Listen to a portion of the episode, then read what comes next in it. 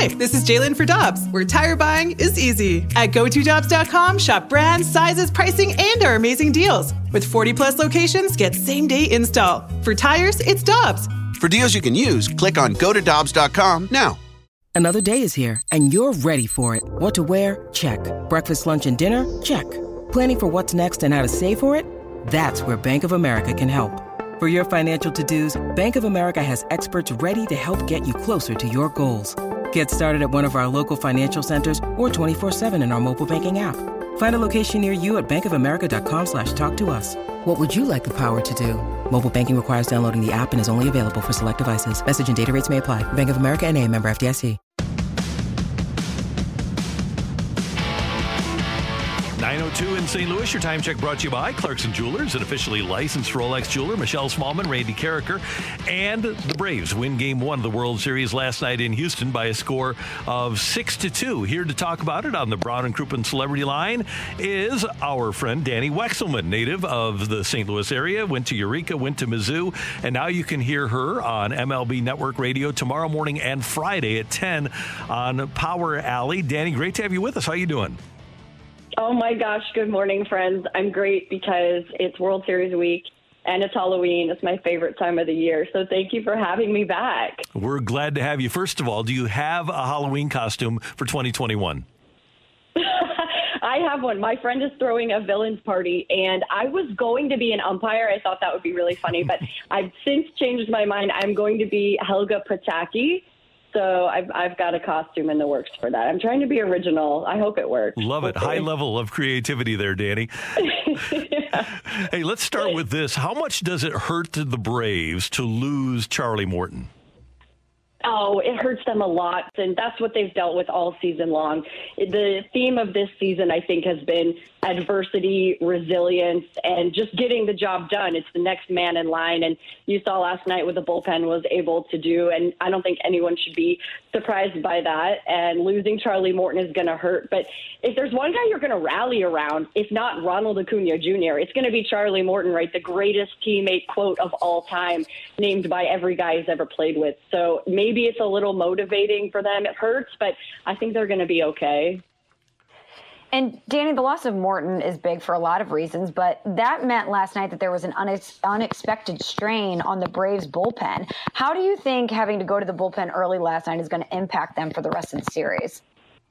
Well, no doubt about it. Max Fried throwing tonight. You need Max Fried to go deeper into this game, and that's going to be super important to preserve that bullpen. AJ Minter probably won't be available tonight because of how how long he threw last night. I think it was two and two thirds, and so he, he won't be available tonight. But and Tyler Matzek, depending. But those dudes have been unbelievable. If Max Fried can go, it can give them some length and stretch out tonight, I think that absolutely helps them because then they have a day off, right? The series heads back to Atlanta, so everybody will get a little bit of rest and be able to come back and and um, have a little bit more legs under them, so to speak. But the I think the thing to point out, guys, and remember is that during the entire postseason, the Braves played every single game close except for two.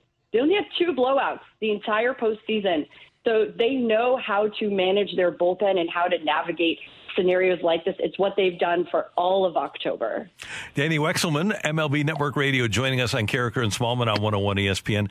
Dani, one of the interesting aspects to this World Series, especially with potentially four games in Houston, is that I would guess there's never been a National League team that could pull a DH out of their off of their bench that led the American League in homers as a DH a couple of years ago, like Jorge Soler. That's a huge lineup, and it's amazing what a difference it makes, doesn't it, in the look of their lineup from National League Park to American League Park?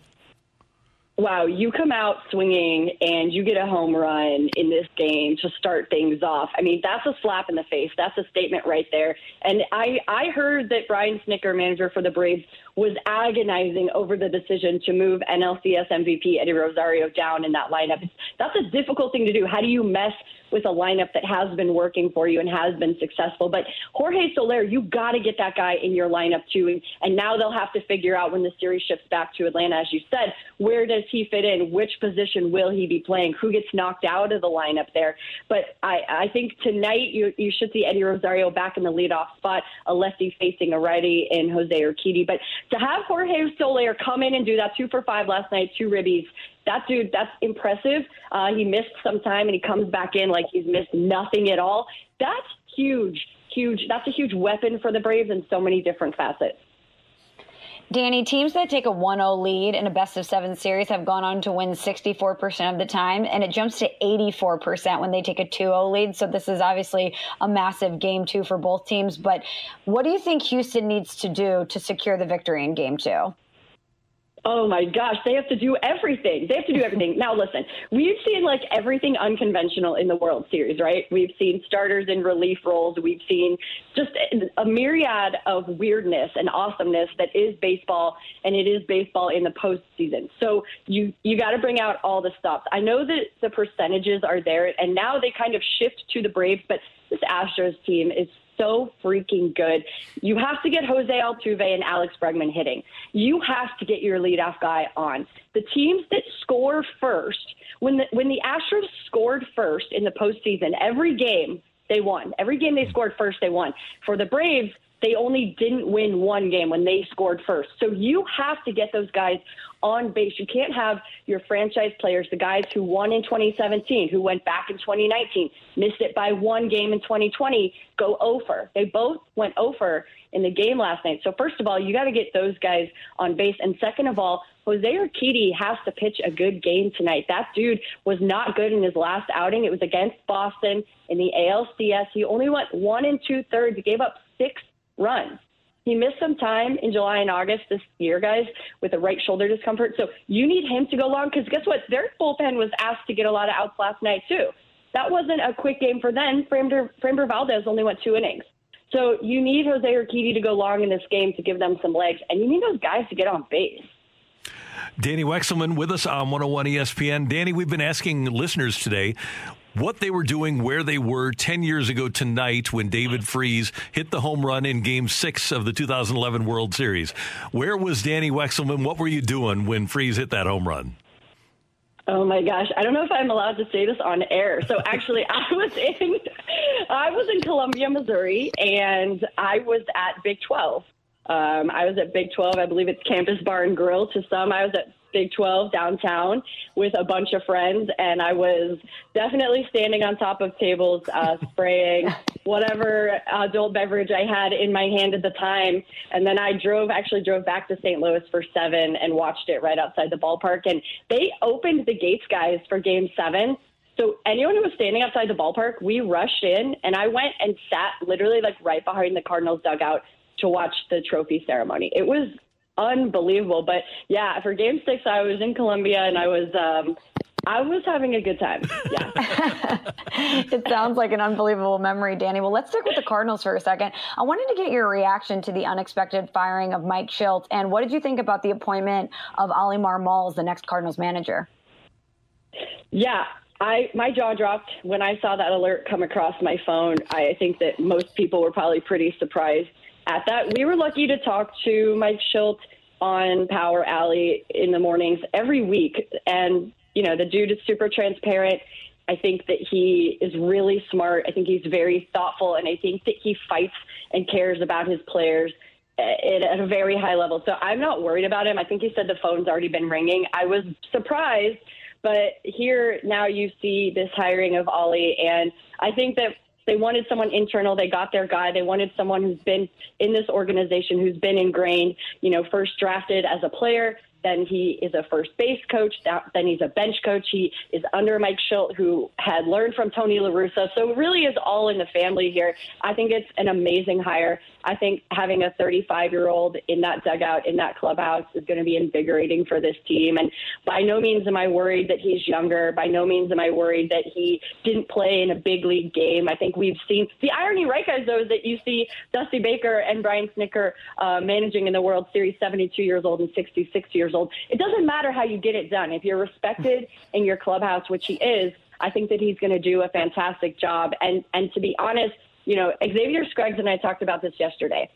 He was hired because he's the best guy for the job. There's no doubt about that.